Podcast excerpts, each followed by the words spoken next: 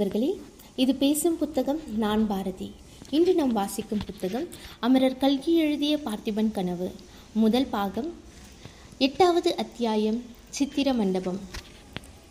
உறையூர் தெற்கு ராஜவீதியில் இருந்த சித்திர மண்டபம் அந்த காலத்தில் தென்னாடெங்கும் புகழ் வாய்ந்திருந்தது. காஞ்சியிலுள்ள மகேந்திர சக்கரவர்த்தியின் பெயர் பெற்ற சித்திர மண்டபம் கூட உறையூர் சித்திர மண்டபத்துக்கு நிகராகாது என்று ஜனங்கள் பேசுவது சகஜமாயிருந்தது. பார்த்திப மகாராஜாவும் இளவரசர் விக்ரமனும் வெண்புறவிகளின் மீதேறி இந்த சித்திர மண்டபத்தின் வாசலை அடைந்த அதே சமயத்தில் அங்கே படகோட்டி பொன்னனும் வந்து சேர்ந்தான். இந்த அகால வேளையில் மகாராஜாவை பார்க்க முடியுமோ என்னவோ என்று கவலையுடன் வந்த பொன்னன் திடீரென்று மகாராஜாவை பார்த்ததும் இன்னது சொல்வதென்று தெரியாமல் திகைத்தான். மகாராஜா என்று சொல்லும் போதே அவனுக்கு நா குழறிற்று. அந்த குழறிய குரலை கேட்டு மகாராஜாவும் இளவரசரும் அவனை திரும்பி பார்த்தார்கள். பொன்னா நீ எங்கே வந்தாய்? என்றார் மகாராஜா. பொன்னனின் மௌனத்தைக் கண்டு ஒருவாறு அவன் வந்த காரணத்தை ஊகித்தவராய் குதிரை மீதிருந்து கீழிறங்கினார். இளவரசர் விக்ரமனும் லாவகமாய் குதிரை மீதிருந்து குதித்தார். பொன்னா இந்த தீவர்த்தியை வாங்கிக்கொள் என்றார் மகாராஜா. அருகே தீவர்த்தி வைத்து கொண்டு நின்ற ஏவலாளனிடமிருந்து பொன்னன் தீவர்த்தியை வாங்கி கொண்டான். அந்த வேளையில் மகாராஜா எதற்காக சித்திர மண்டபத்துக்கு வந்திருக்கிறார்? எதற்காக தன்னை தீவர்த்தியுடன் பின்தொடர சொல்கிறார் என்பதொன்றும் அவனுக்கு புரியாவிட்டாலும் மகாராஜா தன்னை திரும்பி போக சொல்லாமல் தம்முடன் வரும்படி சொன்னதில் அளவிலாத குதூகுலம் உண்டாயிற்று. மகாராஜாவும் இளவரசரும் முன் செல்ல பொன்னன் தீவர்த்தியை தூக்கி பிடித்து கொண்டு சித்திர மண்டபத்துக்குள் புகுந்தான். அந்த சித்திர மண்டபத்திற்குள் முதன் முதலாக பிரவேசிக்கிறவர்களுக்கு நமக்குள் இல்லை நமக்குள்ள இரண்டு கண்கள் போதாது. இரண்டாயிரம் கண்கள் இருந்தால் இங்கேயுள்ள சித்திரங்களை ஒருவாறு பார்த்து திருப்தி அடையலாம் என்று தோன்றும். அந்த விஸ்தாரமான மண்டபத்தின் விசாலமான சுவர்களில் விதவிதமான வர்ணங்களில் பல வகை சித்திரங்கள் தீட்டப்பட்டிருந்தன. அந்த மண்டபத்தை தாங்கிய சிற்ப வேலைப்பாடுள்ள தூண்களிலும் சித்திரங்கள் காணப்பட்டன. மேல் விமானத்தின் உட்புறங்களையும் சித்திரங்கள் அலங்கரித்தன. ஒரு சுவரில் ததீசி முனிவரிடம் இந்திரன் வஜ்ராதயத்தை பெறுவது இந்திரன் விருத்ராசுரனை சம்ஹரிப்பது பிறகு இந்திரலோகம் வருவது தேவர்களும் தேவமாதர்களும் இந்திரனை எதிர்கொண்டு வரவேற்பது இந்திரனுடைய சபையில் தேவமாதர்கள் நடனம் புரிவது முதலிய காட்சியை சித்தரித்திருக்கிறது. இன்னொரு பக்கத்தில் திருப்பார்க்கடலில் மந்திரகிரியை மத்தாகவும் வாசுகியை கயிறாகவும் கொண்டு தேவர்கள் ஒரு பக்கமும் அசுரர்கள் ஒரு பக்கமும் நின்று கடையும் பிரம்மாண்டமான காட்சியை சித்தரித்திருக்கிறது. அடுத்தாற்போல் பரமசிவனுடைய தவத்தை கலைப்பதற்கு காமதேவன் மலர்கனை தொடுப்பது முதல் குமர பெருமான் ஜனனம் வரையிலும் உள்ள காட்சிகள் காணப்பட்டன. இந்த உருவங்கள் எல்லாம் கேவலம் உயிரற்ற சித்திரங்களாக தோன்றவில்லை. கால் கை முகம் இவற்றின் சரியான அளவு எடுத்து சாமுத்திரிகா லட்சணத்துக்கு இணங்க எழுதப்பட்டிருக்கவும் இல்லை. ஆனாலும் அந்த உருவங்களின் ஒவ்வொரு அவயத்திலும் காணப்பட்ட தெல் நெளிவும் முகத்தில் பொழிந்த பாவமும் தத்ரூபமாய் அந்த தேவர்களின் முன்னால் நாம் நிற்கிறோம் மயக்கத்தை உண்டாக்கின.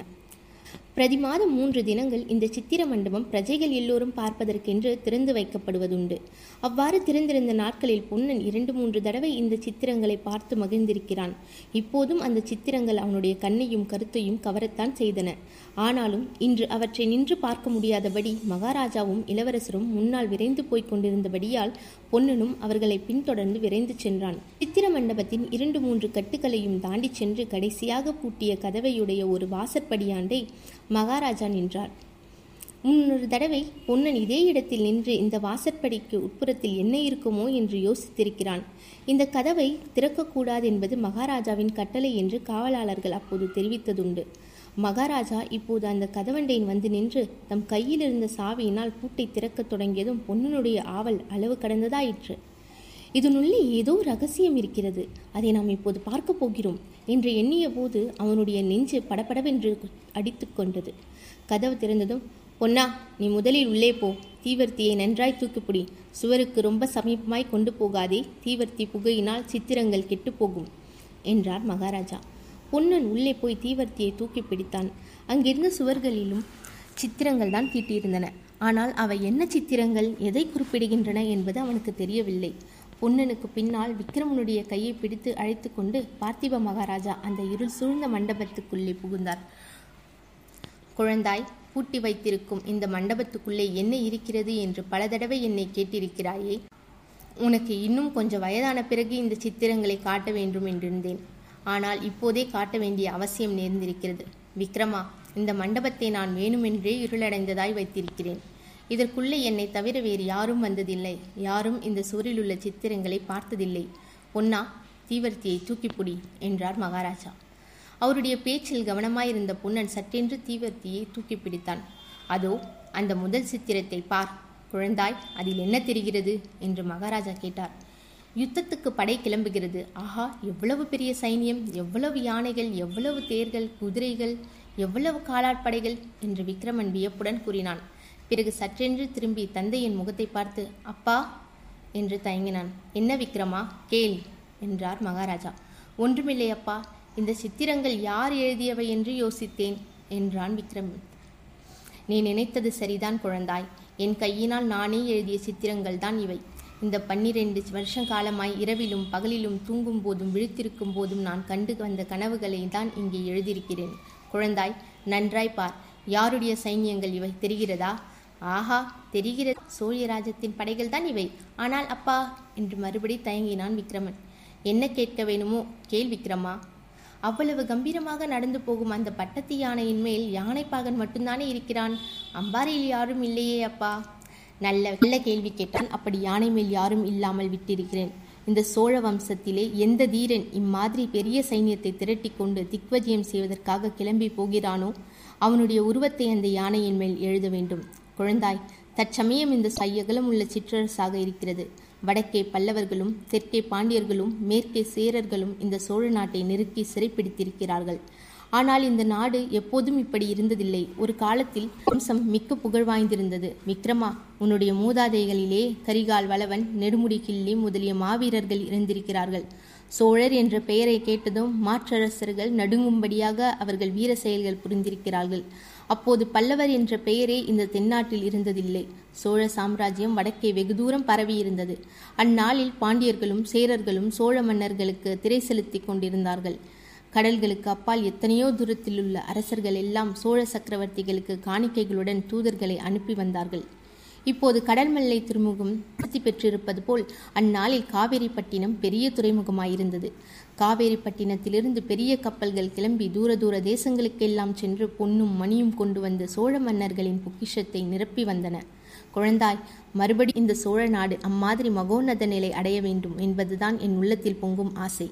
நான் இரவிலும் பகலிலும் காணும் கனவு. அதோ அந்த சித்திரத்தை பார். இவ்விதம் மகாராஜா ஆவேசம் கொண்டவர் போல் பேசிக்கொண்டு மேலும் மேலும் சித்திரங்களை காட்டிக்கொண்டே போனார். அடுத்த சித்திரத்தில் சோழ சைன்யம் ஒரு பெரிய நதியை கடக்கும் காட்சி காணப்பட்டது. பிறகு அப்படைகள் பெரியதோர் மலையில் ஏறி சென்றன. அப்பால் ஒரு பெரிய யுத்த காட்சி காணப்பட்டது. அதிலே சோழர் சைன்யம் வெற்றியடைந்த பிறகு மாற்றரசர்கள் காணிக்கையுடன் வந்து சரணாகதி செய்கிறார்கள்.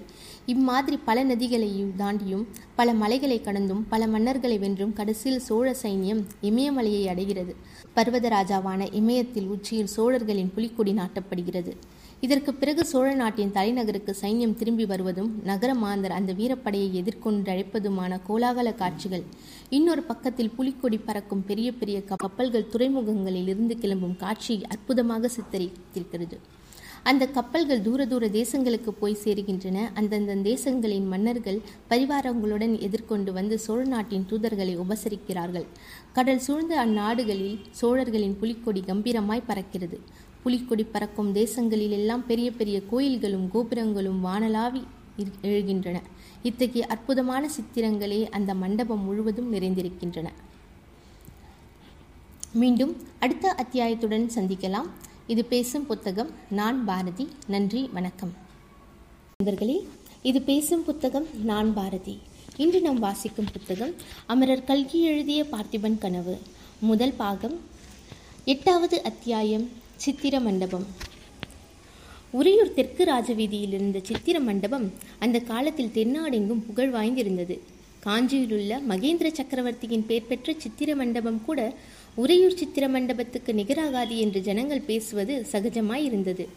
பார்த்திப மகாராஜாவும் இளவரசர் விக்ரமனும் வெண்புறவிகளின் மீதேறி இந்த சித்திர மண்டபத்தின் வாசலை அடைந்த அதே சமயத்தில் அங்கே படகோட்டி பொன்னனும் வந்து சேர்ந்தான்.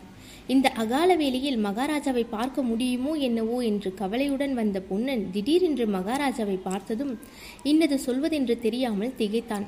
மகாராஜா என்று சொல்லும் போதே அவனுக்கு நா குழறிற்று. அந்த குழறிய குரலை கேட்டு மகாராஜாவும் இளவரசரும் அவனை திரும்பி பார்த்தார்கள். பொன்னா நீ எங்கே வந்தாய்? என்றார் மகாராஜா.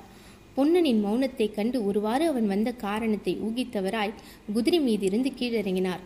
இளவரசர் விக்ரமனும் லாவகமாய் குதிரை மீதிருந்து குதித்தார். பொன்னா இந்த தீவர்த்தியை வாங்கிக்கொள் என்றார் மகாராஜா. அருகே தீவர்த்தி வைத்து கொண்டு நின்ற ஏவலாளனிடமிருந்து பொன்னன் தீவர்த்தியை வாங்கிக் கொண்டான். அந்த வேளையில் மகாராஜா எதற்காக சித்திர மண்டபத்துக்கு வந்திருக்கிறார்? எதற்காக தன்னை தீவர்த்தியுடன் பின்தொடர சொல்கிறார் என்பதொன்றும் அவனுக்கு புரியாவிட்டாலும் மகாராஜா தன்னை திரும்பி போக சொல்லாமல் தம்முடன் வரும்படி சொன்னதில் அளவிலாத குதூகுலம் உண்டாயிற்று. மகாராஜாவும் இளவரசரும் முன் செல்ல பொன்னன் தீவர்த்தியை தூக்கி பிடித்துக்கொண்டு சித்திர மண்டபத்துக்குள் புகுந்தான்.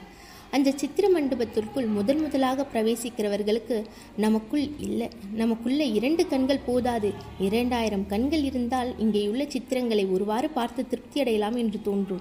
அந்த விஸ்தாரமான மண்டபத்தின் விசாலமான சுவர்களில் விதவிதமான வர்ணங்களில் பல வகை சித்திரங்கள் திட்டப்பட்டிருந்தன. அந்த மண்டபத்தை தாங்கிய சிற்ப வேலைப்பாடுள்ள தூண்களிலும் சித்திரங்கள் காணப்பட்டன. மேல் விமானத்தின் உட்புறங்களையும் சித்திரங்கள் அலங்கரித்தன. ஒரு சுவரில் ததீசி முனிவரிடம் இந்திரன் வஜ்ராதயத்தை பெறுவது இந்திரன் விருத்ராசுரனை சம்ஹரிப்பது பிறகு இந்திரலோகம் வருவது தேவர்களும் தேவமாதர்களும் இந்திரனை எதிர்கொண்டு வரவேற்பது இந்திரனுடைய சபையில் தேவமாதர்கள் நடனம் புரிவது முதலிய காட்சியை சித்தரித்திருக்கிறது. இன்னொரு பக்கத்தில் திருப்பார்க்கடலில் மந்திரகிரியை மத்தாகவும் வாசுகியை கயிறாகவும் கொண்டு தேவர்கள் ஒரு பக்கமும் அசுரர்கள் ஒரு பக்கமும் நின்று கடையும் பிரம்மாண்டமான காட்சியை சித்தரித்திருக்கிறது. அடுத்தாற்போல் பரமசிவனுடைய தவத்தை கலைப்பதற்கு காமதேவன் மலர்கனை தொடுப்பது முதல் குமர பெருமான் ஜனனம் வரையிலும் உள்ள காட்சிகள் காணப்பட்டன. இந்த உருவங்கள் எல்லாம் கேவலம் உயிரற்ற சித்திரங்களாக தோன்றவில்லை. கால் கை முகம் இவற்றின் சரியான அளவு எடுத்து சாமுத்திரிகா லட்சணத்துக்கு இணங்க எழுதப்பட்டிருக்கவும் இல்லை. ஆனாலும் அந்த உருவங்களின் ஒவ்வொரு அவயத்திலும் காணப்பட்ட தெல் நெளிவும் முகத்தில் பொழிந்த பாவமும் தத்ரூபமாய் அந்த தேவர்களின் முன்னால் நாம் நிற்கிறோம் மயக்கத்தை உண்டாக்கின.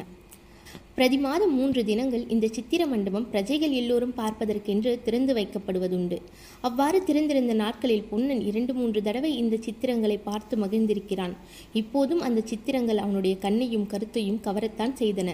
ஆனாலும் இன்று அவற்றை நின்று பார்க்க முடியாதபடி மகாராஜாவும் இளவரசரும் முன்னால் விரைந்து போய்க் கொண்டிருந்தபடியால் பொன்னனும் அவர்களை பின்தொடர்ந்து விரைந்து சென்றான். சித்திர மண்டபத்தின் இரண்டு மூன்று கட்டுகளையும் தாண்டி சென்று கடைசியாக பூட்டிய கதவையுடைய ஒரு வாசற்படியாண்டை மகாராஜா நின்றார். முன்னொரு தடவை பொன்னன் இதே இடத்தில் நின்று இந்த வாசற்படிக்கு உட்புறத்தில் என்ன இருக்குமோ என்று யோசித்திருக்கிறான். இந்த கதவை திறக்கக்கூடாது என்பது மகாராஜாவின் கட்டளை என்று காவலாளர்கள் அப்போது தெரிவித்ததுண்டு. மகாராஜா இப்போது அந்த கதவண்டையின் வந்து நின்று தம் கையில் இருந்த சாவியினால் பூட்டை திறக்கத் தொடங்கியதும் பொன்னனுடைய ஆவல் அளவு கடந்ததாயிற்று. இதனுள்ளே ஏதோ ரகசியம் இருக்கிறது. அதை நாம் இப்போது பார்க்க போகிறோம். என்று எண்ணிய போது அவனுடைய நெஞ்சு படபடவென்று அடித்து கொண்டது. கதவு திறந்ததும் பொன்னா நீ முதலில் உள்ளே போ. தீவர்த்தியை நன்றாய் தூக்கிப்பிடி. சுவருக்கு ரொம்ப சமீபமாய் கொண்டு போகாதே. தீவர்த்தி புகையினால் சித்திரங்கள் கெட்டுப்போகும் என்றார் மகாராஜா. பொன்னன் உள்ளே போய் தீவர்த்தியை தூக்கி பிடித்தான். அங்கிருந்த சுவர்களிலும் சித்திரங்கள் தான் தீட்டியிருந்தன. ஆனால் அவை என்ன சித்திரங்கள்? எதை குறிப்பிடுகின்றன என்பது அவனுக்கு தெரியவில்லை. பொன்னனுக்கு பின்னால் விக்ரமனுடைய கையை பிடித்து அழைத்து கொண்டு பார்த்திப மகாராஜா அந்த இருள் சூழ்ந்த மண்டபத்துக்குள்ளே புகுந்தார். குழந்தாய் பூட்டி வைத்திருக்கும் இந்த மண்டபத்துக்குள்ளே என்ன இருக்கிறது என்று பல தடவை என்னை கேட்டிருக்கிறாயே. உனக்கு இன்னும் கொஞ்சம் வயதான பிறகு இந்த சித்திரங்களை காட்ட வேண்டும் என்றிருந்தேன். ஆனால் இப்போதே காட்ட வேண்டிய அவசியம் நேர்ந்திருக்கிறது. விக்ரமா இந்த மண்டபத்தை நான் வேணுமென்றே இருளடைந்ததாய் வைத்திருக்கிறேன். இதற்குள்ளே என்னை தவிர வேறு யாரும் வந்ததில்லை. யாரும் இந்த சுவரில் உள்ள சித்திரங்களை பார்த்ததில்லை. பொன்னா தீவர்த்தியை தூக்கிப்புடி என்றார் மகாராஜா. அவருடைய பேச்சில் கவனமாயிருந்த பொன்னன் சற்றென்று தீவர்த்தியை தூக்கி பிடித்தான். அதோ அந்த முதல் சித்திரத்தை பார். குழந்தாய் அதில் என்ன தெரிகிறது? என்று மகாராஜா கேட்டார். யுத்தத்துக்கு படை கிளம்புகிறது. ஆஹா எவ்வளவு பெரிய சைனியம் எவ்வளவு யானைகள் எவ்வளவு தேர்கள் குதிரைகள் எவ்வளவு காலாட்படைகள் என்று விக்ரமன் வியப்புடன் கூறினான். பிறகு சற்றென்று திரும்பி தந்தையின் முகத்தை பார்த்து அப்பா என்று தயங்கினான். என்ன விக்ரமா? கேள் என்றார் மகாராஜா. ஒன்றுமில்லை அப்பா இந்த சித்திரங்கள் யார் எழுதியவை என்று யோசித்தேன் என்றான் விக்ரம். நீ நினைத்தது சரிதான் குழந்தாய். என் கையினால் நானே எழுதிய சித்திரங்கள் தான் இவை. இந்த பன்னிரண்டு வருஷம் காலமாய் இரவிலும் பகலிலும் தூங்கும் போதும் விழித்திருக்கும் போதும் நான் கண்டு வந்த கனவுகளை தான் இங்கே எழுதியிருக்கிறேன். குழந்தாய் நன்றாய் பார். யாருடைய சைன்யங்கள் இவை? தெரிகிறதா? ஆஹா தெரிகிறது சோழியராஜத்தின் படைகள் தான் இவை. ஆனால் அப்பா என்று மறுபடி தயங்கினான் விக்ரமன். என்ன கேட்க வேணுமோ கேள் விக்ரமா. அவ்வளவு கம்பீரமாக நடந்து போகும் அந்த பட்டத்து யானையின் மேல் யானைப்பாகன் மட்டும்தானே இருக்கிறான்? அம்பாரியில் யாரும் இல்லையே அப்பா. நல்ல நல்ல கேள்வி கேட்டான். அப்படி யானை மேல் யாரும் இல்லாமல் விட்டிருக்கிறேன். இந்த சோழ வம்சத்திலே எந்த தீரன் இம்மாதிரி பெரிய சைன்யத்தை திரட்டி கொண்டு திக்வஜயம் செய்வதற்காக கிளம்பி போகிறானோ அவனுடைய உருவத்தை அந்த யானையின் மேல் எழுத வேண்டும். குழந்தாய் தற்சமயம் இந்த சையகலம் உள்ள சிற்றரசாக இருக்கிறது. வடக்கே பல்லவர்களும் தெற்கே பாண்டியர்களும் மேற்கே சேரர்களும் இந்த சோழ நாட்டை நெருக்கி சிறைப்பிடித்திருக்கிறார்கள். ஆனால் இந்த நாடு எப்போதும் இப்படி இருந்ததில்லை. ஒரு காலத்தில் வம்சம் மிக்க புகழ் வாய்ந்திருந்தது. விக்ரமா உன்னுடைய மூதாதைகளிலே கரிகால் வளவன் நெடுமுடி கிள்ளி முதலிய மாவீரர்கள் இருந்திருக்கிறார்கள். சோழர் என்ற பெயரை கேட்டதும் மாற்றரசர்கள் நடுங்கும்படியாக அவர்கள் வீர செயல்கள் புரிந்திருக்கிறார்கள். அப்போது பல்லவர் என்ற பெயரே இந்த தென்னாட்டில் இருந்ததில்லை. சோழ சாம்ராஜ்யம் வடக்கே வெகு தூரம் பரவியிருந்தது. அந்நாளில் பாண்டியர்களும் சேரர்களும் சோழ மன்னர்களுக்கு திரை செலுத்தி கொண்டிருந்தார்கள். கடல்களுக்கு அப்பால் எத்தனையோ தூரத்தில் உள்ள அரசர்கள் எல்லாம் சோழ சக்கரவர்த்திகளுக்கு காணிக்கைகளுடன் தூதர்களை அனுப்பி வந்தார்கள். இப்போது கடல்மல்லை துறைமுகம் பிரசித்தி பெற்றிருப்பது போல் அந்நாளில் காவேரிப்பட்டினம் பெரிய துறைமுகமாயிருந்தது. காவேரிப்பட்டினத்திலிருந்து பெரிய கப்பல்கள் கிளம்பி தூர தூர தேசங்களுக்கெல்லாம் சென்று பொன்னும் மணியும் கொண்டு வந்த சோழ மன்னர்களின் பொக்கிஷத்தை நிரப்பி வந்தன. குழந்தாய் மறுபடி இந்த சோழ நாடு அம்மாதிரி மகோன்னத நிலை அடைய வேண்டும் என்பதுதான் என் உள்ளத்தில் பொங்கும் ஆசை. நான் இரவிலும் பகலிலும் காணும் கனவு. அதோ அந்த சித்திரத்தை பார். இவ்விதம் மகாராஜா ஆவேசம் கொண்டவர் போல் பேசிக்கொண்டு மேலும் மேலும் சித்திரங்களை காட்டிக்கொண்டே போனார். அடுத்த சித்திரத்தில் சோழ சைன்யம் ஒரு பெரிய நதியை கடக்கும் காட்சி காணப்பட்டது. பிறகு அப்படைகள் பெரியதோர் மலையில் ஏறி சென்றன. அப்பால் ஒரு பெரிய யுத்த காட்சி காணப்பட்டது. அதிலே சோழர் சைன்யம் வெற்றியடைந்த பிறகு மாற்றரசர்கள் காணிக்கையுடன் வந்து சரணாகதி செய்கிறார்கள். இம்மாதிரி பல நதிகளையும் தாண்டியும் பல மலைகளை கடந்தும் பல மன்னர்களை வென்றும் கடைசியில் சோழ சைன்யம் இமயமலையை அடைகிறது. பர்வதராஜாவான இமயத்தில் உச்சியில் சோழர்களின் புலிக்கொடி நாட்டப்படுகிறது. இதற்கு பிறகு சோழ நாட்டின் தலைநகருக்கு சைன்யம் திரும்பி வருவதும் நகர மாந்தர் அந்த வீரப்படையை எதிர்கொண்டு அழைப்பதுமான கோலாகல காட்சிகள். இன்னொரு பக்கத்தில் புலிக்கொடி பறக்கும் பெரிய பெரிய கப்பல்கள் துறைமுகங்களில் இருந்து கிளம்பும் காட்சி அற்புதமாக சித்தரித்திருக்கிறது. அந்த கப்பல்கள் தூர தூர தேசங்களுக்கு போய் சேருகின்றன. அந்தந்த தேசங்களின் மன்னர்கள் பரிவாரங்களுடன் எதிர்கொண்டு வந்து சோழ நாட்டின் தூதர்களை உபசரிக்கிறார்கள். கடல் சூழ்ந்த அந்நாடுகளில் சோழர்களின் புலிக்கொடி கம்பீரமாய் பறக்கிறது. புலிக்கொடி பறக்கும் தேசங்களில் எல்லாம் பெரிய பெரிய கோயில்களும் கோபுரங்களும் வானலாவி எழுகின்றன. இத்தகைய அற்புதமான சித்திரங்களே அந்த மண்டபம் முழுவதும் நிறைந்திருக்கின்றன. மீண்டும் அடுத்த அத்தியாயத்துடன் சந்திக்கலாம். இது பேசும் புத்தகம் நான் பாரதி. நன்றி வணக்கம். வணக்கம் நண்பர்களே.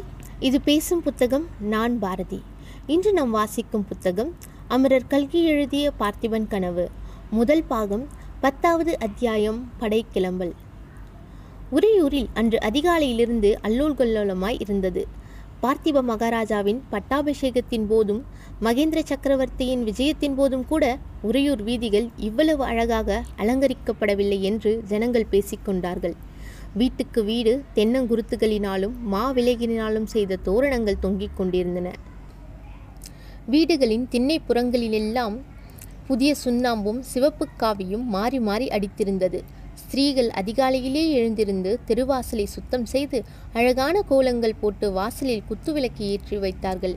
பிறகு ஆடை ஆபரணங்களினால் நன்கு அலங்கரித்து கொண்டு போருக்கு படை கிளம்பும் வேடிக்கை பார்ப்பதற்காக வாசல் திண்ணைகளிலோ மேல் மாடிகளின் சாளரங்களின் அருகிலோ வந்து நின்று கொண்டார்கள். விடிய ஒரு சாமம் இருக்கும்போதே அரண்மனையில் உள்ள பெரிய ரணப்பேரிகை முழங்கத் தொடங்கியது. அதனுடன் வேறு சில சத்தங்களும் கலந்து கேட்கத் தொடங்கின. குதிரைகள் கனைக்கும் சத்தம் யுத்த வீரர்கள் ஒருவரையொருவர் கூவி அழைக்கும் குரல் அவர்கள் இடையிடையே எழுப்பிய வீர முழக்கங்களின் ஒலி வேல்களும் வாள்களும் ஒன்றோடொன்று உராயும் போது உண்டான கனகன ஒலி போருக்கு புறப்படும் வீரர்களை அவர்களுடைய தாய்மார்கள் வாழ்த்தி அனுப்பும் ஒலி காதலிகள் காதலர்களுக்கு விடை கொடுக்கும் குரல் இவ்வளவுடன் வழக்கத்துக்கு முன்னதாகவே துயில் நீங்கி எழுந்த பறவைகளின் கலகல சத்தமும் சேர்த்து ஒலித்தது. சூரிய உதயத்துக்கு முன்னாலிருந்தே அரண்மனை வாசலில் போர் வீரர்கள் வந்து குவியத் தொடங்கினார்கள். படைத்தலைவர்கள் அவர்களை அணிவகுத்து நிற்க செய்தார்கள். வரிசை வரிசையாக குதிரைப்படைகளும் யானைப்படைகளும் காலாட்படைகளும் அணிவகுத்து நிறுத்தப்பட்டன. எல்லா படைகளுக்கும் முன்னால் சோழர்களின் புலிக்கொடி வானலாவி பறந்தது. சங்கு கொம்பு தாரை தப்பட்டை முதலிய வாத்தியங்களை முழங்குகிறவர்கள் படைகளுக்கு இடையிடையே நிறுத்தப்பட்டார்கள். பெரிய பேரிகைகளை சுமந்த ரிஷபங்களும் ஆங்காங்கு நின்றன. பட்டத்து போர் யானை அழகாக அலங்கரிக்கப்பட்டு அரண்மனை வாசலில் கொண்டு வந்து நிறுத்தப்பட்டது. இந்த மாதிரி அணிவகுப்பு நடந்து கொண்டிருக்கையில் அடிக்கடி போர் வீரர்கள் வீரவேல் வெற்றிவேல் என்று முழங்கிக் கொண்டிருந்தார்கள். சிறிது நேரத்திற்கெல்லாம் அரண்மனை முன்வாசலில் கலகலப்பு ஏற்பட்டது. மகாராஜா வருகிறார் மகாராஜா வருகிறார் என்று ஜனங்கள் பேசிக்கொண்டார்கள் அவர்கள் பார்த்து கொண்டிருக்கும் போதே அரண்மனைக்குள்ளே இருந்து கட்டியக்காரர்கள் இருவர் சோழ மண்டலாதிபதி பார்த்திப மகாராஜா வருகிறார் பராக் பராக் என்று கூவிக்கொண்டு வெளியே வந்தார்கள். வீதியில் கூடியிருந்த அந்தணர்களும் முதியோர்களும் ஜெய விஜயீபவ என்று கோஷித்தார்கள். மகாராஜா அறையில் மஞ்சளாடையும் மார்பில் போர்க்கவசமும் இடையில் உடைவாளும் தரித்தவராய் வெளியே வந்தார். அவரைத் தொடர்ந்து ராணியும் இளவரசரும் வந்தார்கள். அரண்மனை வாசலில் மகாராணி தன் கையில் ஏந்தி வந்த ஆத்திமாலையை அவர் கழுத்தில் சூட்டினாள். அருகில் சேடி ஏந்தி கொண்டு நின்ற மஞ்சள் நிறமும் தீபமும் உள்ள தட்டை வாங்கி மகாராஜாவுக்கு முன்னால் மூன்று சுற்று சுற்றிவிட்டு கையில் ஒரு துளி மஞ்சள் நீர் எடுத்து மகாராஜாவின் நெற்றியில் திலகமிட்டாள். அப்போது மீண்டும் மீண்டும் ஜெய விஜயீ பவ வெற்றிவேல் வீரவேல் என்ற முழக்கங்கள் ஆகாயத்தை அலாவி எழுந்து கொண்டிருந்தன. சங்கு கொம்பு தாரை தப்பட்டை முதலிய வாத்தியங்கள் காது செவிடுபடும்படி அதிர்ந்தன. மகாராஜா வீதியில் நின்ற கூட்டத்தை ஒரு தடவை தம் கண்களால் அளந்தார். அப்போது ஒரு வேவலாளன் விரைந்து வந்து மகாராஜாவின் காலில் விழுந்து எழுந்து கைத்தட்டி வாய் பொத்தி நின்றான். என்ன செய்தி என்று மகாராஜா கேட்கவும் மரப்ப பூபதி இன்று காலை கிளம்பும் போது குதிரை மீதிருந்து தவறி கீழே விழுந்து மூர்ச்சையானார். மாளிகைக்குள்ளே கொண்டு போய் படுக்க வைத்தோம். இன்னும் மூர்ச்சை தெரியவில்லை என்றான். இதை கேட்ட மகாராஜாவின் முகத்தில் லேசாக புன்னகை பரவிற்று. அந்த ஏவலாளனை பார்த்து நல்லது நீ திரும்பி போ. பூபதி மூச்சை தெளிந்ததும் உடம்பை ஜாக்கிரதையாக பார்த்து கொள்ள சொன்னேன் என்று தெரிவி. என்றார். மேற்கொண்டு சம்பாஷணை மகாராஜாவுக்கு அருகிலிருந்த ஒரு சிலருடைய காதிலேதான் விழுந்தது. ஆனாலும் வெகு சீக்கிரத்தில் மாரப்ப பூபதிக்கு ஏதோ விபத்தாம் அவர் போருக்கு வரவில்லையாம் என்ற செய்தி பரவிவிட்டது. பிறகு மகாராஜா அருகில் நின்ற விக்ரமனை வாரி எடுத்து மார்போடு அணைத்து கொண்டு உச்சி மோந்தார். குழந்தாய் நான் சொன்னதெல்லாம் ஞாபகம் இருக்கிறதா? மறவாமல் இருப்பாயா? என்றார். நினைவில் இருக்கிறதப்பா? ஒரு நாளும் மறக்க மாட்டேன் என்றான் விக்ரமன் பிறகு மகாராஜா மைந்தனின் கையை பிடித்து அருள்மொழியினிடம் கொடுத்து தேவி நீ தைரியமாய் இருக்க வேண்டும். சோழர் குல செல்வத்தையும் புகழையும் உன்னிடம் ஒப்புவிக்கிறேன். வீரபத்தினியாயிருந்து என் கோரிக்கையை நிறைவேற்ற வேண்டும். முகமலர்ச்சியுடன் இப்போது விடை கொடுக்க வேண்டும் என்றார். அருள்மொழி கண்களில் நீர் பெருக நெஞ்சை அடைக்க இறைவனுடைய அருளால் தங்கள் மனோரதம் நிறைவேறும். போய் வாருங்கள் என்றார். மகாராஜா போர் யானை மீது ஏறிக்கொண்டார். மறுபடியும் போர் முரசுகளும் தாரை தப்பட்டை எக்காலங்களும் ஏக காலத்தில் காது செவிடுபடும்படி முழங்கின. உடனே அந்த சோழ நாட்டு வீரர்களின் படை அங்கிருந்து பிரயாணம் தொடங்கிற்று. புரட்டாசி மாதத்து பௌர்ணமி இரவில் வெண்ணாற்றங்கரை மிகவும் கோரமான காட்சியை அளித்தது. வானத்தில் வெண்ணிலவை பொழிந்த வண்ணம் பவனி வந்து கொண்டிருந்த பூரண சந்திரனும் அந்த கொடுங்காட்சியை காண சகியாதவன் போல் அடிக்கடி வெள்ளி மேக திரையிட்டு தன்னை மறைத்து கொண்டான். பகலெல்லாம் அந்த நதிக்கரையில் நடந்த பயங்கரமான யுத்தத்தில் மடிந்தவர்களின் இரத்த வெள்ளத்துடன் கலந்தபடியால் ஆற்றில் அன்றிரவு இரத்த வெள்ளம் ஓடுவதாகவே தோன்றியது. அந்த வெள்ளத்தில் பிரதிபலித்த பூரண சந்திரனின் பிம்பமும் செக்க செவேல் என்று இரத்த நிறமடைந்து காணப்பட்டது. நதியின் மேற்கு கரையில் கண்ணு கெட்டிய தூரம் கொடும்பூர் நடந்த ரணகலத்தின் கோரமான காட்சிதான். வீர சொர்க்கம் அடைந்த ஆயிரக்கணக்கான போர் வீரர்களின் உடல்கள் அந்த ரணகலங்கெங்கும் சிதறிக் கிடந்தன. சில இடங்களில் அவை கும்பல் கும்பலாக கிடந்தன. கால்வேறு கைவேறாக சிதைவுண்டு கிடந்த உடல்கள் எத்தனையோ. மனிதர்களைப் போலவே போரில் மடிந்த குதிரைகளும் ஆங்காங்கே காணப்பட்டன. வெகு தூரத்தில் குன்றுகளைப் போல சில கருத்த உருவங்கள் விழுந்து கிடந்தன. அவை போர் யானைகளாக தான் இருக்க வேண்டும். அந்த ரணகலத்தில் விருந்துண்ண ஆசை கொண்ட நூற்றுக்கணக்கான கழுகுகளும் பருந்துகளும் நாலா பக்கங்களிலிருந்தும் பறந்து வந்து வட்டமிட்டு கொண்டிருந்தன. அவற்றின் விருந்த சிறகுகளின் நிழல் பெரிதாகவும் சிறிதாகவும் ரணகலத்தின் மேல் ஆங்காங்கே விழுந்து அதன் பயங்கரத்தை மிகுதிப்படுத்தி கொண்டிருந்தன. நதியின் இனிய மர்மர சத்தத்தை பருந்துகள் கழுகுகளின் கர்ண கொடூரமான குரல்கள் அடிக்கடி குலைத்து கொண்டிருந்தன.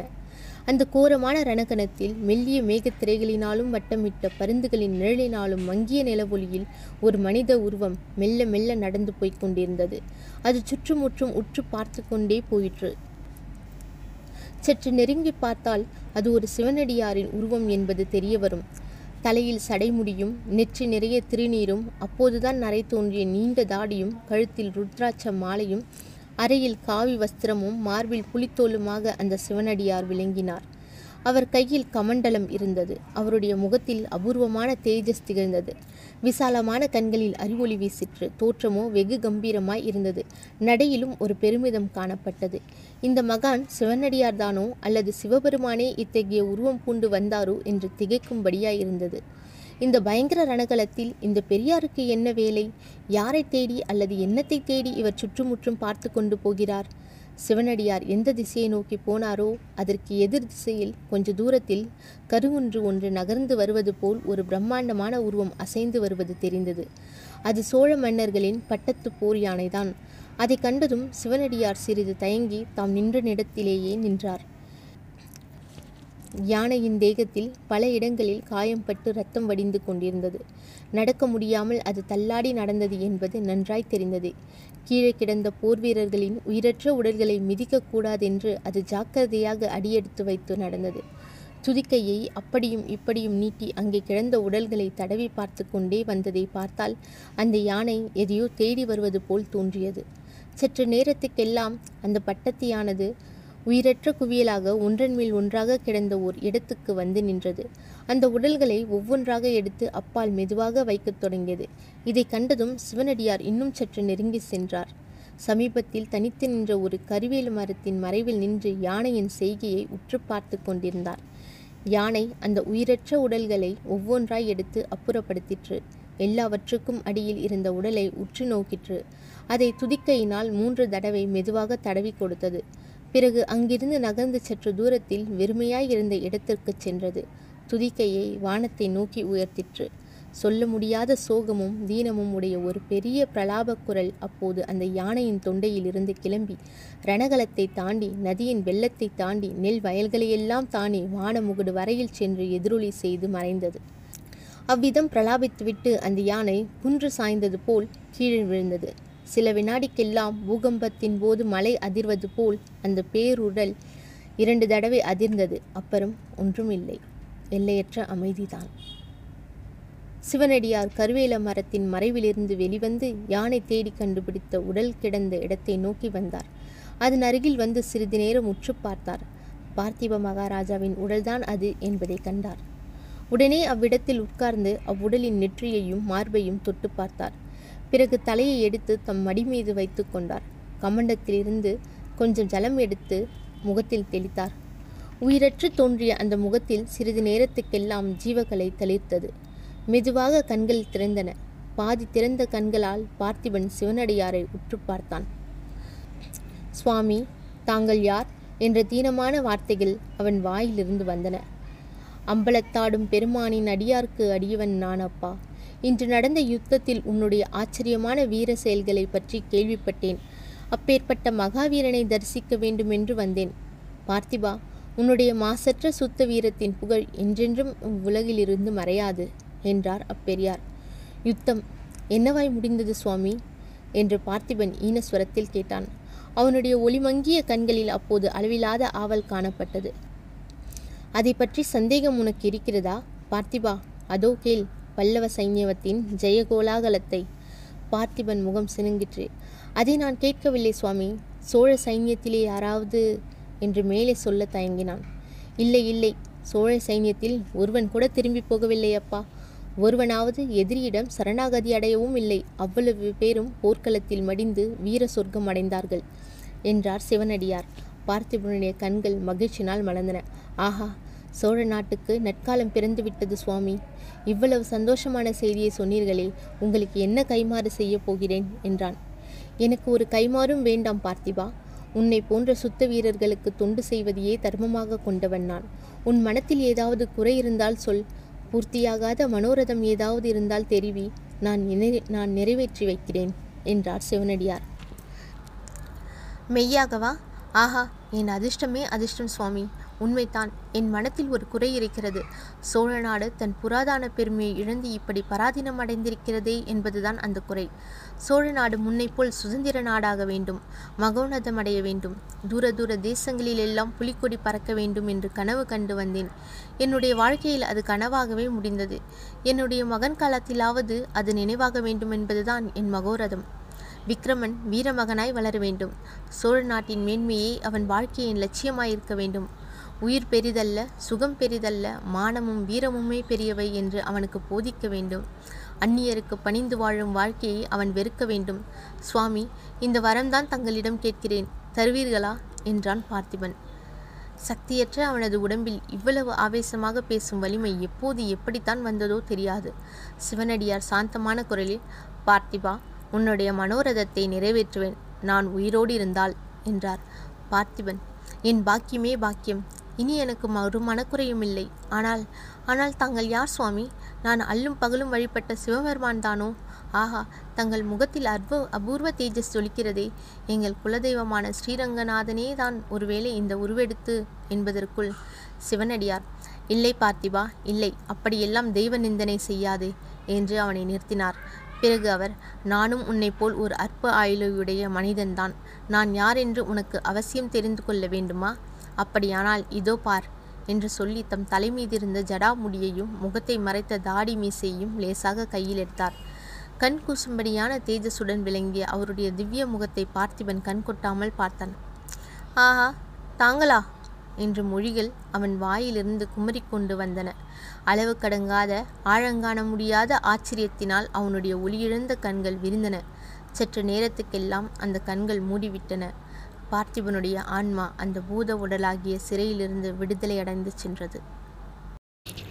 இத்துடன் முதல் பாகம் முடிவடைகிறது. இரண்டாவது பாகத்தை விரைவில் கேட்கலாம். இது பேசும் புத்தகம் நான் பாரதி. நன்றி வணக்கம்.